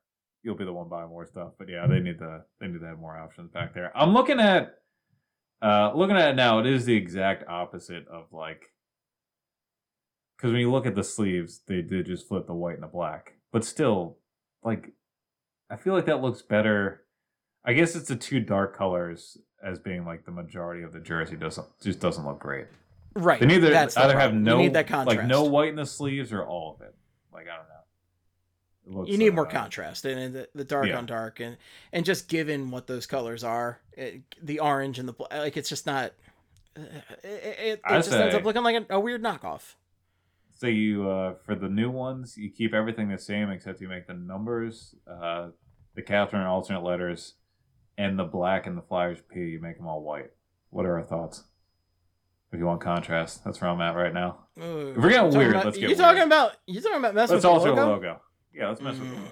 That's all I got. My least favorite flyer jersey of all time does that that number one cardinal sin, and I've never forgiven it for that. You know, I actually put out earlier, uh, uh, you know, a tweet about those jerseys, and people actually defended those jerseys from around 2005. Those Oh, orange man. alternate jerseys. Those things are atrocities. I hate them so much, and I own one, folks. I own one. I wore it to the the outdoor game, Peter Forsberg one. And uh, funny enough, Charlie and I had very similar stories uh, on this matter, where both of us had asked our parents for a uh, an orange Flyers jersey for a certain player. His was Gagne, mine was Forsberg, and we ended up getting that third jersey instead of the good orange '90s jersey that we wanted. That's uh, I think that's how everybody's stories go. I think I got ended up getting uh, a blank jersey for mine when I got it way back in the day. It's just the the logo's wrong. The the numbers are Oh just yeah. these like oh yeah. everything is just weird about. And god damn, that pattern on the sleeves is just oh, it's so ugly. I had there was like a weird hand me down jersey that my dad gave me that like in first grade where it was there was like the Flyers logo looked normal except like in like the white piping that goes around the entire like flying P there was orange lining on the inside and outside of it and then another like circle of black piping around that level of orange so it's just like way too many layers around like the fl- i was like i don't know what i'm looking at right now and then the rest of it was just like the bur- it was like the the old burnt orange and uh, everything else but it was pretty uh and it didn't have sleeve it was the goofiest looking jersey i have no idea where it is now i'm trying to think And- if it could be I gotta find it now. About, that does sound goofy, but and we talked Yeah, about burnt find it. orange, by the way. But the, the the problem with this 2005, you know, whatever, uh, third jersey is that the orange is too dark. It's just like way too dark, like almost red. my opinion is they didn't do enough with the logo i think they need to spice up Yeah, Yeah, should it be like a would be okay. hologram? Yeah, yeah. I think they should uh they should just make the flying P uh just uh personify it. Just make him a walking and talking like uh, creature and give him like arms and legs, like stick figure arm and legs and like he's waving and smiling at you and just call him Fly the Flyer. There we go. That's can my have- idea for yeah. Why don't we just have 16 mascots like the Phillies? You know, there's the Phanatic Why and then there's the don't we do- Galapagos gang. These high weirdos that hang out with the Phanatic and sometimes eat each other, and then it's it's all horrifying. The Galapagos gang, horrifying. Look, if you're telling me we can extend Gritty's like like mascot family, okay. You you don't want more Gritties at, at the game? The Gritty gang sounds horrifying. Yeah, it would be terrifying, and it would be like the new Philly flu. Nobody would come to Philly because of the mascots. That would be. We're doing. That's your dream. I'm writing You've a had letter. dreams like that. Yeah, no, I, I have, and I wake up in a cold sweat every single time. So I will. Uh, I I'm dreamed a gonna a letter dream to uh, of the critic gang terrifying people. write a letter to uh, to Scott right now. Get it going. There you go. Get it going. Yeah. Now- I, I don't know. We- We'll see what happens with these. I do need to see an official mock up. Also, we don't know that these are 100% actually going to happen, but people seem Right. pretty sure about this, and Icethetics is a pretty reliable site. I, I really Yeah. can't see them reporting on this unless it's uh, likely going to happen. But who knows? Who knows? It may not happen, but it's probably going to And if- happen yeah. but I, I want to see official pictures. I want to see them in uniform. Uh, and like, I, I wonder if they'll do something weird with like the helmets again, like they did at the last Stadium Series game for the Flyers and Penguins. If you do that, Oh guys, yeah. and this is a plea from me to the Philadelphia Flyers. If you do something with weird with the helmets again, don't just plaster the Flyers logo on awkwardly on the helmet. Actually make it wings on the helmet because it's a flying P. You've got wings right there. Just do the wing pattern. It would look great. I like it. Yeah, I think they should do that, or uh, like you know how the Eagles, uh, like well, well, like the Eagles do, where it's like the the, the wings kind of match up correctly on each side. Uh, Right. You do that, but it's you make it so it's like gritty with his helmet and flow. So then each player it looks like they're looking out through Gritty's eyes, and then the rest of it is painted with. Well, I'm going on a big Gritty kick right now. Just FYI, big fan of what it, I love his work. Yeah, he's doing great, and I I think we should see more of that. Is what I'm saying. That's what I'm getting at here. We're talking jerseys. We're talking shop. Let's talk shop. Let's talk turkey. Let's get in there and uh, get the Flyers. Greg. Forsyth, the new director of gritty marketing for the Philadelphia Flyers. I'm just gonna get in with the big wigs with the Flyers, and that's the only thing we're gonna talk about. They're like, "What's the one thing you'd upgrade with the fan experience?" I'm thinking two gritties. The one gritty's been working out. Why not more? And that's uh, you guys will be welcome for that. Can you guys make gritty Uh, jerseys? Can the the players have googly eyes on the jerseys? Can the players wear googly eyes? I'll go 0 82 if it means I'm gonna laugh the entire time. Might be worth it. You know, there's been a lot of seasons where they've come pretty close to 0 82, and I haven't been laughing. So if I'm gonna get yucks 82 times a year, I'm I'm fine with that. I can live with that. It's all about the yucks. Uh, yeah, and I guess what most people in Toronto can live with now is that they have Joe Thornton on their roster. And with that said, Steven, we're going to talk about NHL free agents and uh, guys who have signed and some dudes who are still out there. Jumbo Uh, Joe went was- home. Jumbo Joan hashtag went home and uh, Jumbo Joan. uh, Jumbo Joan. That that is not that was an accident. Jumbo Joe. Jumbo Joan. Joan Uh, Jet.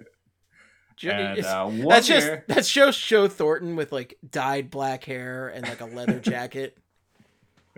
Yeah, he loves to rock in Toronto. I couldn't, I couldn't think of anything. Whatever. Uh, one year, seven hundred k for Jumbo Joe. Uh, Thirty-one points in seventy games last season. 15-30 ice time a night. Honestly, not not the worst third line option. Uh, and again, wouldn't have mind possibly being in on that for one year. Uh, but it sounded like he was only had his eyes probably in one place for going, and that would have been the, the Leafs. He did sign with HC Davos last year in the, or last week in the NLA, switched from his top league. He had one assist in one game for saying uh, "Audi," and he left and he came back to Toronto. And uh, according to uh, the Twitter, he will be the first 97 in Maple Leafs history, which is amazing because the Maple Leafs have been.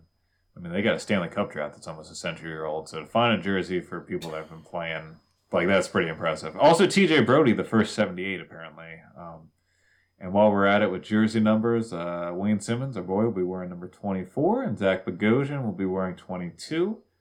And that brings us to the Flyers real quick, because I forgot to put this in the outline somewhere else. But uh, Erik Gustafsson will be wearing number 56. I didn't know if we've talked about that yeah, on the show, but that is, of course, uh, according to the website and multiple other websites with his number being 56. So uh, he'll be the fourth 56 in Flyers history if he wears 56. And uh, do you remember the other three, Steve? Slash, have you looked at the outline yet? I have not made it that far down the outline. Fifty six. So take a guess. There are three other ones, and one of them is a bit of trivia that you may know. The other two are recent players that uh, it, it would be understandable if you forgot about them.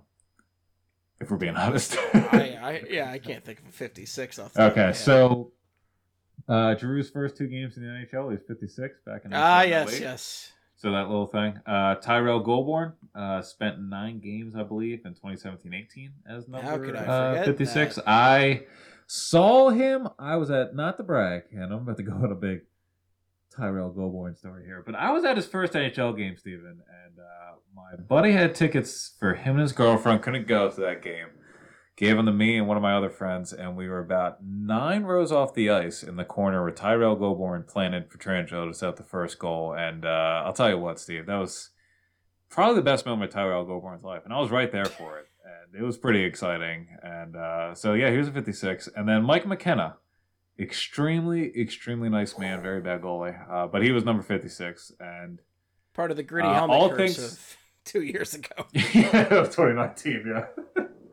Uh, total of 12 games by my count have been played by 56. So that'll be two for Drew, nine for Goulbourne, and then the one for McKenna. So Gustafsson should shatter that record uh, if he does decide to go through number number 56. And uh, yeah, again, this is the second, third week of free agency, so not a lot going on out there. Uh, Mike Hoffman's still available. Uh, Anthony Duclair is still out there. Some names I, I looked at and thought maybe the Flyers might be interested if they were to, you know, get exciting and make a trade or cut somebody in the next month or two, and they need or they feel uneasy about Patrick. Uh, Carl Soderberg and Erik Haula are two names that are just kind of out there, and uh, Soderberg would be a guy that you could probably talk into a one year deal, and he wouldn't, I guess, kill you playing uh, third line minutes. Uh, just a very unflattering half a point per game player, honestly. Uh, 35 points in 70 games last season, 17 goals for the Coyotes, and he has 280 points, 103 of which are goals in 552 games over eight seasons. So he was a guy I was looking at. And Haula had, uh, I mean, he was a guy with the the Panthers and uh, the Vegas Golden Knights in Minnesota, and um, I mean, he would be he had a lot more appeal, I guess, before this season. Didn't really have the best uh, season this year. Uh, so he might be even cheaper to get, but I think those two might be names to watch if it becomes apparent that Fletcher's back in the market for a 3C, which again, it doesn't even look like that's the case. So we could be coming up on a lot of standing still time here again, um, kind of like we did have back in from uh, like March through I guess the middle of July, right? So there's going to be a lot of just uh, us taking guesses at what's going to happen, and then we'll just go from there. So that's me throwing out Carl Soderberg and Erik Haula as two guys to watch if weird stuff shapes up and uh, Fletcher does tip, tip his toes back into the uh, the three C market. Um, other free agent stuff we got to talk about. The big one, I mean, we gotta talk about Cody Ceci becoming a penguin. I mean, again, Oh, GMJR, just the gift that keeps on giving. He keeps nailing it out of the fucking park. And I mean, I, I love how he was just like, all right, Jack John- Johnson's gone. You don't have to worry about him anymore.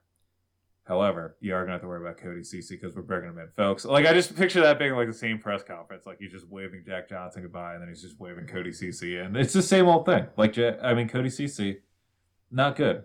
I think he's a little quicker doesn't make him better at defense. He's he's still pretty bad at a lot of stuff you want hockey players to be good at. And uh, He's a little less expensive, and that's pretty much the only advantage. yeah, and if you are the Penguins, you need to worry about cap space right now too. Which I mean is just. And again, by the way, Crosby and Malkin are a little bit older uh, this week than they were last week, and they're not getting any younger. So you got to remember that with all these signings. And uh, one year, one point two five million for 2020-21.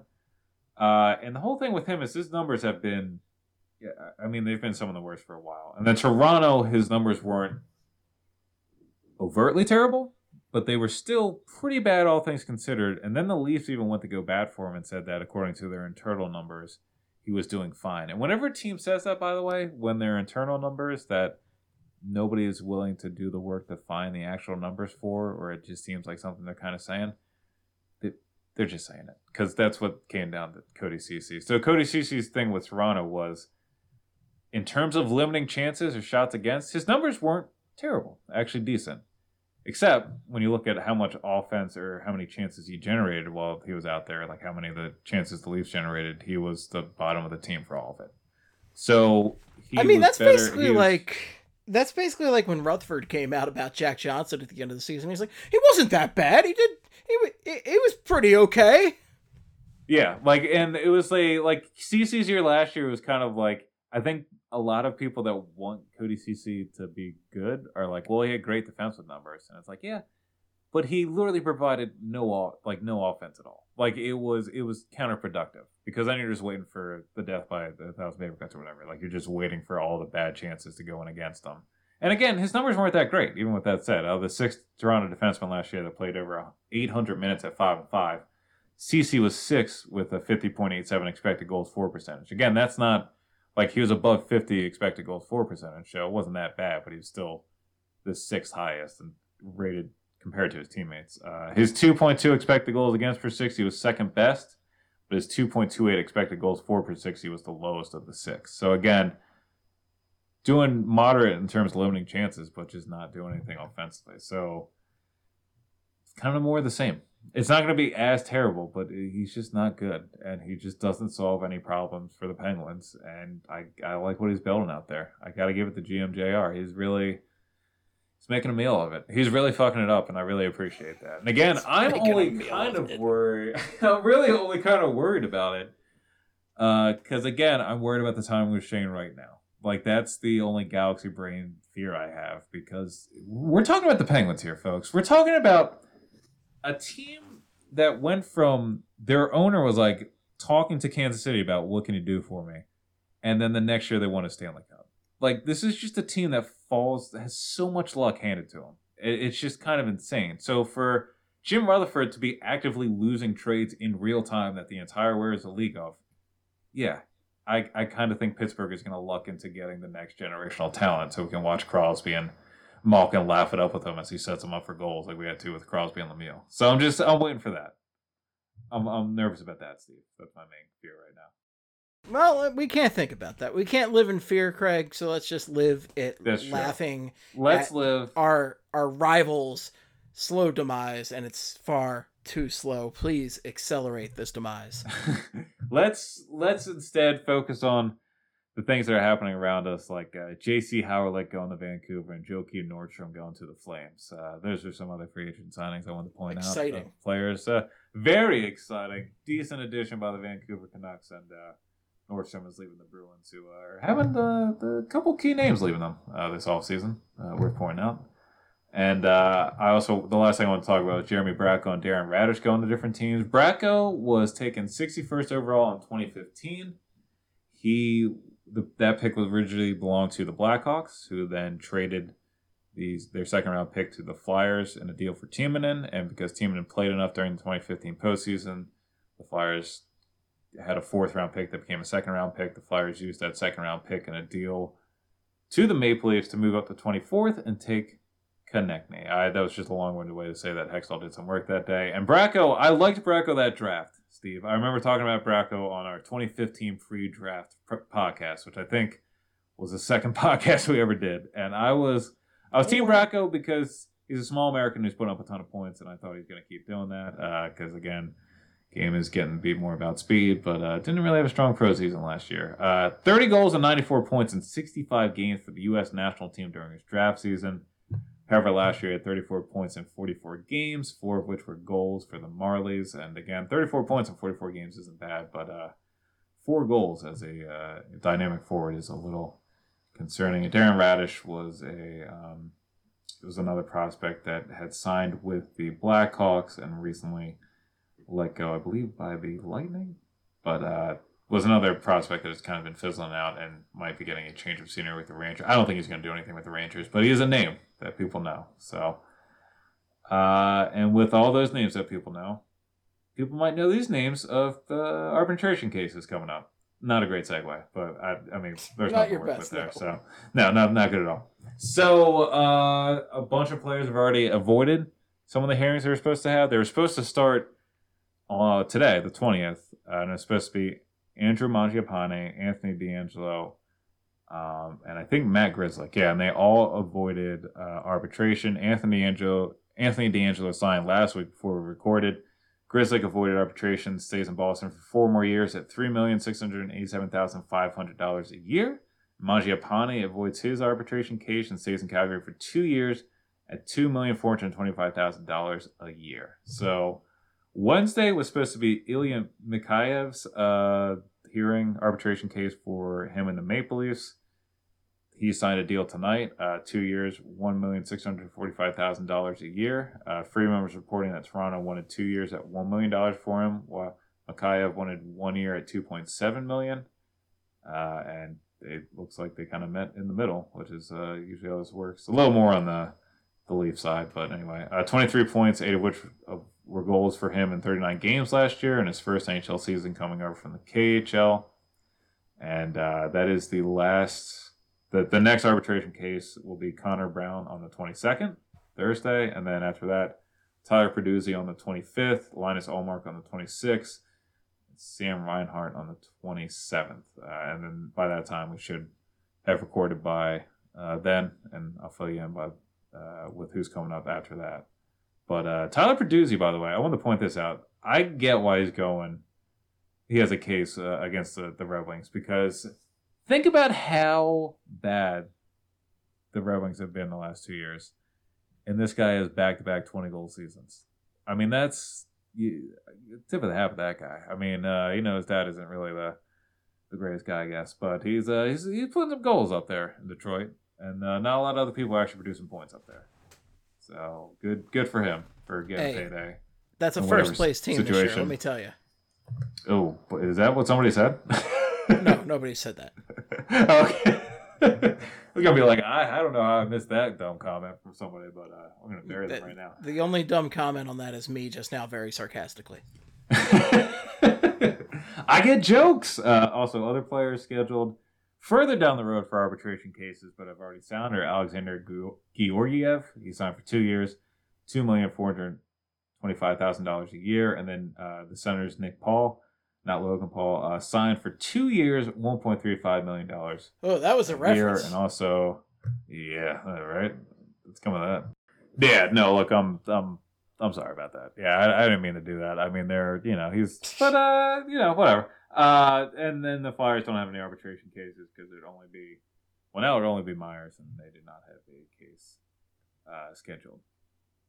So uh, yeah, and uh, again, no segue for this. So Steve, I'm just going at it. Sorry about that. But uh, Blackhawks today uh, wrote a fan to their or a letter to their fans. They didn't write a fan to their letters. Um, that uh, they will now be rebuilding, and that's just exactly Oh, what Jonathan. Toews wanted to hear. So. Uh, and they used they literally used the term rebuilding in the letter, which is kind of it's funny to us, not for the Blackhawks fans probably, but pretty it's refreshing. That's how he actually said it. Uh, we're committed to developing young players and rebuilding our roster. We want more than another window to win. We want to reach the summit again and stay there. An effort that will require a stockpile of emerging talent to complement our top players. The influx of youth and their progression will provide roster flexibility and depth throughout our lineup. Uh, so I went he through went the on roster. add. He went Oh, on to add. This should happen just in time for Toews and Kane to retire. Yeah, just just in time. So first of all, if you're gonna rebuild, uh, got to throw those guys onto the table. They've got to be on the table to move now. And because if not, you're just gonna kind of be uh, I don't know. You're just gonna be doing a bigger version of what the Flyers are doing, which is having veteran contracts that kind of look like they're too big for the moment and nobody wants them, and also trying to rebuild on the fly. Which uh, tell you what, hasn't quite worked yet, but we'll see how it goes. Uh, do so? Do you want anything Well, on the Blackhawks? Yeah, I know that was kind of an oversimplification. Well, I mean, I don't know. I've seen people give the Flyers a lot of shit for the the retooling, but at the same time, like I don't know, the Senators tanked forever and hasn't done shit. The Oilers tanked for like ten years and it didn't do shit. So I I don't know. I, I th- yeah, there can be a way to retool. Uh, I don't think the Blackhawks are doing a very good job of it. Oh no, no, the Blackhawks are doing a pretty bad job of it. Like it, it just seems like an excuse for poor management, really. Yeah, no, that's that's really what it is. I the Flyers really aren't. I mean, outside of like the Giroux and Voracek contracts, there's really not like a. The, I mean, Chicago's got to figure out Kane, Toews, and, and Keith now. So and and Seabrook. and Seabrook. So yeah, Seabrook's a bad one. Seabrook's the. I mean, I don't know how they're gonna get out of that one, but um, yeah. Uh, players with one year left on that deal though from the Blackhawks, and um, there are one, two, three, four, five, six, seven, and three of them just signed this year. So Zach Smith at three point two five million, Mattias Janmark at two point two five million. David Kampf, one million, and he's an RFA after this year. Lucas Wallmark, 950k RFA after next year. Alexander Nylander, 863,000. Uh, Nikita Zadorov, and then Nick Seeler. So I want, even putting the cap hits aside, I want one of those guys, maybe. the rest of them, uh, no thank you. Like I, I kind of want Wallmark, and that's about it. Like Zadorov's a big dude that just hits and scores some goals, but like isn't great. Nick Seeler's terrible at the sport. Alexander Nylander's a bust. David Kampf is.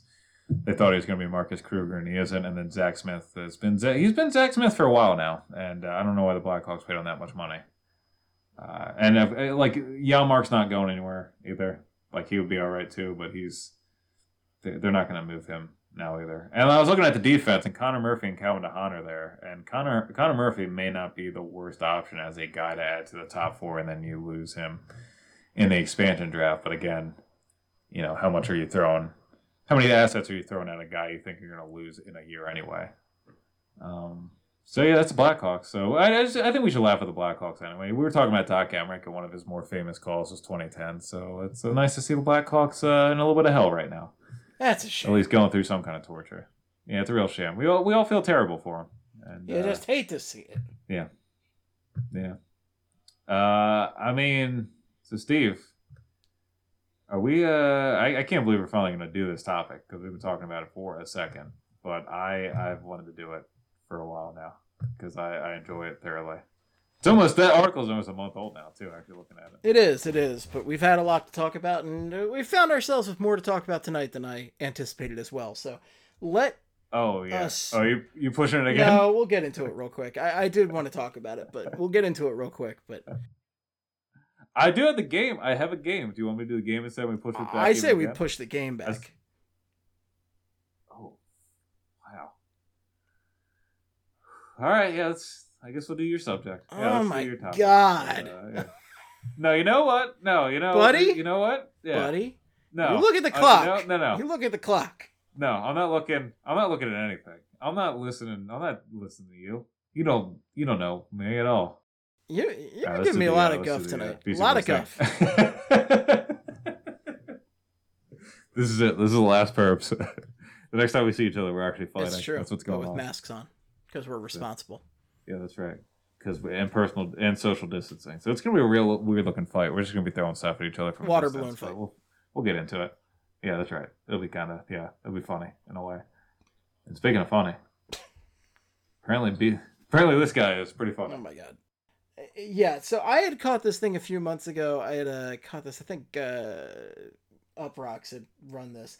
It was uh, based on a Rolling Stone list where they had asked uh, 300 music critics and professionals to create their comprehensive roundup of their 500 greatest albums of all time. Uh, so a lot of people took this seriously. One person who did not take this seriously is one of my favorite musical acts, uh, Ad Rock from the Beastie Boys. He submitted a bunch of completely made up album names, and there there might be stuff that is real in here. I can't tell with most of the albums submitted by I- Rock here. Yeah, yeah. Uh, I I mean like I, I don't even care if they are real. It's just funny. Like already setting it up like they're fake names. Some of these just are are funny to me.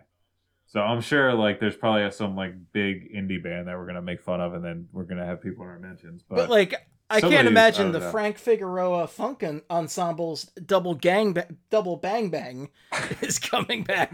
yeah, there's no way. There's no way some band's named Grits and Gravy and they have an album called Nothing But the Good Stuff. Nothing with N U T H I N apostrophe. I don't think that's happening. Uh, Chirp, The City Ain't Tough Enough. Ultimate Spinach, self-titled album. I, I love like that one. don't I love Ultimate Spinach so much. the Out of Controls. I Need New Friends. Uh, the Dapper Duo. Uh, Your Freaky Touch. Buddy, by the way, there is a grits and gravy, There is a. Oh wait, hold on. but they don't. But they don't. But they don't have a nothing but the good stuff. They just have ingredients as their only. Their only. Oh, oh, okay. Oh wait, that's grits N. Let's see grits and Oh, that might be what the. uh yes. Let's see. Grits and gravy. No, it's just a song from the Fame Gang. So yes, that that would be on the made up list at least according to Spotify. Okay. uh, we got Video Kids, Woodpeckers from Space, uh, the Pete Smith Quintet, Dyna- Dynamism, uh, Rough and Ready, We Rhyme Right, Phil Collins, Dancing. Well, that That's Phil Collins. Yes. We got some Uh, Phil Collins. Yeah, we got some Phil did, Collins fans. Did you there. happen to go with Pops Willard's bus station situation? No, I did not do that one. Doctor Funkadunk out of bounds on the dance floor. Yes. Chip Button, drums are my bag. The captain, 22, 22 pound turkey. Like, what the fuck? These are amazing. These are amazing. And again, I I can't tell you, you know, how many of these are actually fake and which ones are real. I don't know most. of Okay, them, there's no way. but these are I feel like this one, the T bones, no matter what shape, parenthesis, your stomach is in, and parenthesis. There's no way that's a real song. If that feels like, or if it is, it feels like a Jenny Craig commercial song. I don't know. That feels like it's not. You looking it up? Uh, I was looking up Crabby Appleton, which is real, and I I, I love that. Oh shit! And I'm gonna look at the T Bones then. Watch all these fucking bands are gonna be real. No, some of them are T-Bones definitely. are a band. Oh my some god! of them are definitely way. made up. The T Bones are real. This fucking song is gonna be real now too. I'm gonna cry. Oh my god! It's a real Yes. song. What the Yes. fuck? instrumental. Instrumental though. It's an instrumental from 1965. I mean, that, It just sounds like yeah, I know, I know. Alright, yeah, so he really nailed it. I don't know what to say. the Clarence Wiley Orchestra. Yeah, no, these Is are Sergeant now Crikey real? That's what I the- need to know. Is Sergeant Crikey real? Sergeant. Crikey. Sergeant Crikey, it make it make them bubble. Uh, no, I'm not. It doesn't look like it is. Okay, so Sergeant Crikey, this, Sergeant it make Crikey? them bubble. Crikey, No, no, no. Cro- I'm saying, no, Crocky. no, I'm saying there's a. Apparently, there is a Sergeant Cricket or something. Hold on, Oh. I gotta see. Uh, no, no, there's not. There was some uh, cricket player named Craig Surgeon that it redirected me to. I, I don't. well, uh, okay, Google. I don't know what that was about. Google. That was just way off. But the there, there, is there a song named Twenty Two Pound Turkey? Hold on, I'm looking that one up. 22 pound. Okay, you look that up. And I mean, it's just masterful work here. Like, eh, to take this Rolling Stone list and just turn it on its head like this, it's just fantastic no, that's work great work. Yeah. God, these na- like some of these names, I was just cracking out the other. You said it, and I looked through it twice, and there's each time I looked at it, there were like two or three. I was just like, "What the fuck? Who? There's no way this is real." And then, unfortunately, the one I picked out was uh, absolutely real. Uh, apparently, an instrumental from 19. I'm gonna check that out right now. No matter what shape your stomach is in, like Yeah. it just it, there's no way that that song title sounds real. It's also just like a weird song there. 1965 for like the not no lyrics by a band named the T Bones. I okay, whatever. Please tell me Video Kids Woodpeckers from Space is real. Packers. In fact, all I have to do is type in woodpeckers, right? Uh, there is a song. Oh my god, yeah, it is. Fantastic. Yes. Yes. Uh, from video uh May 2015. Is a Dutch Like, a song by the clear- Dutch Euro Disco Italio Disco duo Video Kids. I don't even Fantastic. know what that that sounds like. That's gotta be some crazy ass shit. Well, I, I just love that on top of all the fake ones, he just went out and found like the crazy Oh, obscure. shit he could find for this. yeah. So the people like people, yeah, they probably like checked it out and like, oh no, this is no, these are real. Like they probably just checked like two or three, like, all right, these are all, like, yeah, I guess they're all real. All right, just put the whole list in there. All righty, well, and then we'll uh, push back the game. R.I.P.D. the game. So we'll play that later on. Uh, hopefully we get enough time to play it before the next season starts. Uh, yeah. Oh my god. So anyway, oh my league, god. league, uh, you know, I'm sorry to I'm listeners out there that want to listen to the game, and uh, I just want to I'm say gonna that. fight Over by the closest Wawa in the parking lot at midnight. Fair. Oh wait, it's past midnight, Yeah. so I guess midnight tomorrow. Yeah.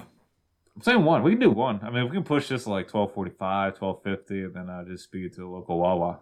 So that's your call there. Around the league. Uh, so Connor McDavid recovered from COVID because we all know it's a hoax, uh, and then also Christian Fischer has stayed. Oh, no. Oh, no. so... Folks, all right. Uh, just, that's not true. You guys good. I'm glad Connor. I'm glad Connor uh, recovered without. Yeah, I was really. Although yeah. he should have been. Not, I'm not going to lecture him. I don't know his Yeah, we don't know. I mean, you know. I'm I'm glad he recovered. Yeah, I mean, he could have been doing everything, all the precautionary measures, and still got it because that's kind of uh, kind of what this thing is. So, uh, Christian Fischer stays in Arizona for two years, one million dollar a year. Uh, had nine points in fifty six games last year for the Coyotes. Third year as a regular and fourth season playing with the Coyotes. Not looking too great for being the thirty second overall pick in twenty fifteen, but that's whatever I guess. Adam Gaudette stays in uh, Vancouver um, for one year, nine hundred fifty k. 33 points in 59 games. Uh, Steve, do you remember Tom Bodett from Motel 6? Do you remember those commercials? Oh yeah, I'm so Tom Bodett from A- Motel Adam, Six. Adam Gaudette, he'll hopefully be uh, leaving the goal light on for these people. I just thought of that, so you're welcome. Uh, Tyson Jost Oh accepted his qualifying offer. How many people do you think know who the fuck Like I, that Tom Bodett is such a. I, I- I don't even know what I'm doing anymore. Tyson Jost. I mean, the thing is, like, I feel like so many people haven't seen commercials in years now, let alone. Stop. that I should one. probably stop referencing that- them. I should stop. Probably stop bringing them up. That's what I'm saying. Yeah, Yeah, so, stop okay, referencing. noted. No, I, I honestly, well, no, I, I wonder with some of these commercial references how many. I'm not gonna. Uh, I noticed with some of these commercial references, I don't know. I, I wonder how many people are still getting them because like so many people are just streaming everything now and No, avoiding commercials in any way, shape, or form, which is which is great because commercials are terrible, except for the sponsors that you know you hear in the middle of every That's- BSH radio Those people we love. But you know that that's yeah. Tell you what. Um, I'm getting back into the uh, into the around the league. Oh, I dropped a. That's what I was gonna say. I thought about the. Have you seen the Liberty Mutual like Limo the email commercial? Uh, There you go. probably. Oh yeah, yeah, yeah. oh, yeah, okay, yeah. yeah. okay. I was talking about that the other day, and people knew that. So I, I see what you're saying about commercials. Though it feels like not as much of a. There's a point in time when we all got the. Uh, Don't worry, I stayed at the Holiday Inn Express last night. Uh, you know, got a, a few more yucks than it, it would now, but times are But, changing, you know, all us hockey fans, all us hockey fans state the same commercials from the re- most recent playoffs because we had to watch them God. fifty thousand times. I don't know how. Whoever, I hope that friend is taking that singer to court for fucking up taxidermist and tax attorney. So, Tyson Jost. Taxidermy. Like, hey, can you get the fuck out of my house? Uh, Tyson Jost accepted his qualifying offer from Colorado. One year, eight hundred seventy-four thousand one hundred twenty-five bucks. He'll be an RFA in twenty twenty-one. Karson Kuhlman stays with the Bruins for two more years, seven hundred twenty-five k a year. Gabriel Carlsson stays in uh, Columbus for two years, seven hundred twenty-five k a year as well. Keegan Kolesar, same deal with the Golden Knights. Uh, Rudolfs Balcers, uh, hell of a name, uh, not that great. Uh, stays in Ottawa for one year, seven hundred thirty-five k. 17 points in 51 games over two seasons with the Senators. Uh, Sheldon uh, joins the Carolina Hurricanes for one year at 700K. Played seven games for the Kings back in 2018-19. Sorry for your experience, Sheldon. Uh, J.C. Beaudin stays with the Senators for one year, 700K. Uh, Beaudin had one assist in 22 games last year for Ottawa. And uh, last but not least, Steven Fogarty joined the Sabres for one year, 700K. He was a 27 year old forward the Rangers drafted in 2011 in the third round, and he's had zero points in 18 NHL games. That was not the la- that was the last signing. The last note is, um, unfortunately, former Flyer Gino Odjick is fighting heart disease again. Uh, went through amyloidosis back in 2014 and was diagnosed with it again about a month ago.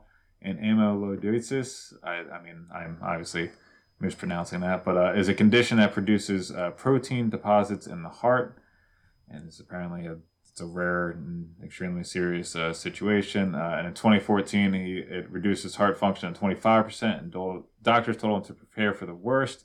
A last-ditch chemo treatment reversed his condition, and he wasn't expected to repair, or he wouldn't have to uh, deal with a situation like that for 20 years. But unfortunately, it's only been about six, and he is going to have to go through it again. Uh, Gino says he feels pretty confident because they did, in fact, catch it pretty early on, and uh, the first time apparently he had progressed a little bit further. So uh, hopefully, uh, you know, Gino Odjick is able to pull through, and he's able, able to overcome this twice. But uh, that is around the league. So Yeah, that's terrible news Yeah, about Odjick, and uh, uh, best of luck to him. yeah, and again, the, the, I mean, yeah, there's really not much else to say. It's just pretty unlucky to get it twice, and it's uh, sounds like some pretty serious shit. So hopefully, Gino's able to tough it out again. But uh, good luck uh, to Mr. Odjick. So that's uh, that's around the league though, Steven. And uh, we are we're good to wrap it up here. This post midnight podcast that uh, you so quickly want to get off of and go to bed and forget about all of our Oh, diehard fans that wait wait with bated breath 168 hours a week for this podcast and i know they're out there guys i'm sorry i'm trying my best you know i'm, I'm willing to go six hours You, a day you tried podcast. your best to extend it to two hours yet again, but not quite. I'm not letting it happen tonight because I cannot physically. hey you're a normal adult you got things Folks- to do tomorrow that's fine i got you I do. Yeah, this, this is true. it's gonna This is yeah. true. Folks, thanks so much for listening. If you have any feedback for us, the best place is on twitter.com.org.edu.ca. You can reach Craig at Sports Are Bad. uh yeah and we are doing this on tuesday so again i do i want to work on the uh Tyson Foerster 2019-20 uh, glance, seasonal uh, glance. Take a look at how he scored goals, produced points, and played the sport of hockey last season in the OHL, and hopefully should have that up and ready at the end of the week. By the end of the week, so Thursday or Friday, uh, if not, definitely Monday. And uh, yeah, that's it. I'll just be working on those and um, more of this, and we'll figure out maybe to do some filler podcast over this extended stay. I, I think we're leaning towards doing one a week for a while because uh, tell you what, doing two podcasts not in mid season, uh, back from March to uh, May or March to July. May have uh, may have drained the creative flow a little bit. May have been a lot of podcasting for not a lot of real hockey to talk about, and uh, looking at the stretch again, it's gonna be. We'll definitely have. I, I think we'll definitely have weeks where we have two episodes, but I don't know if it's gonna be every week. We will do two a week where we can, but I. It- It's gonna be hard I, to guarantee yeah, that. I, right I need now, just yeah. one a week for a bit. I mean, like right now, we did the podcast today because Nolan Patrick signed his DLC. So, like, yeah, and we're not going to keep And- and the- Flyers news. I, unfortunately, we are obligated to watch the Eagles on Thursday too. That's Oh God, Another yeah, factor. and that's you know what, and that's legally obligated. Yeah, like we all have to. That's something we have to go through together as a city. So, like we.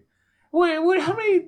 How many? How many wins we looking at this year for the Birds? If you thinking they crack four, I'm not feeling good about And three. in the division at six wins. You are a sociopath. How are they getting the six wins? Who are they beating? The, I, I got the division. all right. You know what? That's I, see. I'm not. I'm still not confident against Dalton and the Cowboys. I don't know if that's because I'm. I'm just not confident. This isn't Eagles. confidence. This is just uh, me spitballing. Yeah. Do you think them winning the division with six games is enough for Howie Roseman to keep his job? I don't. I can't. If I, I'm waiting for that. I think he gets a mulligan for a COVID year, but that's just me. He shouldn't, but he probably does. Oh, God, why? Why? How? Whoa, who's been? You'll have to ask Jeffrey Lurie. I heard somebody use J.J. Arcega Whiteside against me in an argument for why Carson Wentz should be better a couple weeks ago. I, this was somebody who I don't think watches the Eagles that Really? closely. I- yeah, this is somebody I don't think is aware of how poorly J.J. A.W. has done. It was not an Eagles fan, so that's why. Like his best play of the year was recovering a fumble. That's the best thing he's done since he's left college. Yeah, was jump on a football where Miles Sanders did 98% of the work on the play. Yeah. so, like, he's Yeah, But like I, I was so frustrated because like you said this, and there's not a single Eagles fan around, man. This is not a fair like.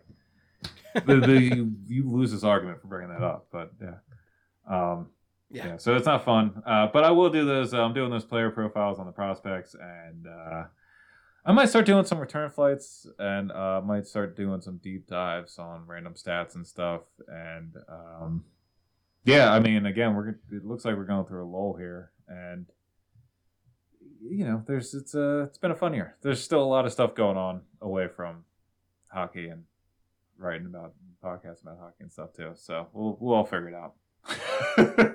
That's my analysis what I'm gonna be producing content wise for the next couple weeks. 2020. We'll all figure. It out. Yeah, it we'll out. figure it out. Craig is at Sports Are Bad. I am at Esteban or at Flyperbole.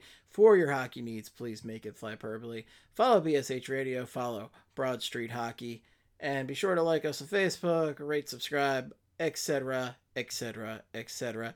Folks, that's all we got, and it was quite a bit. Make sure you get out there and vote.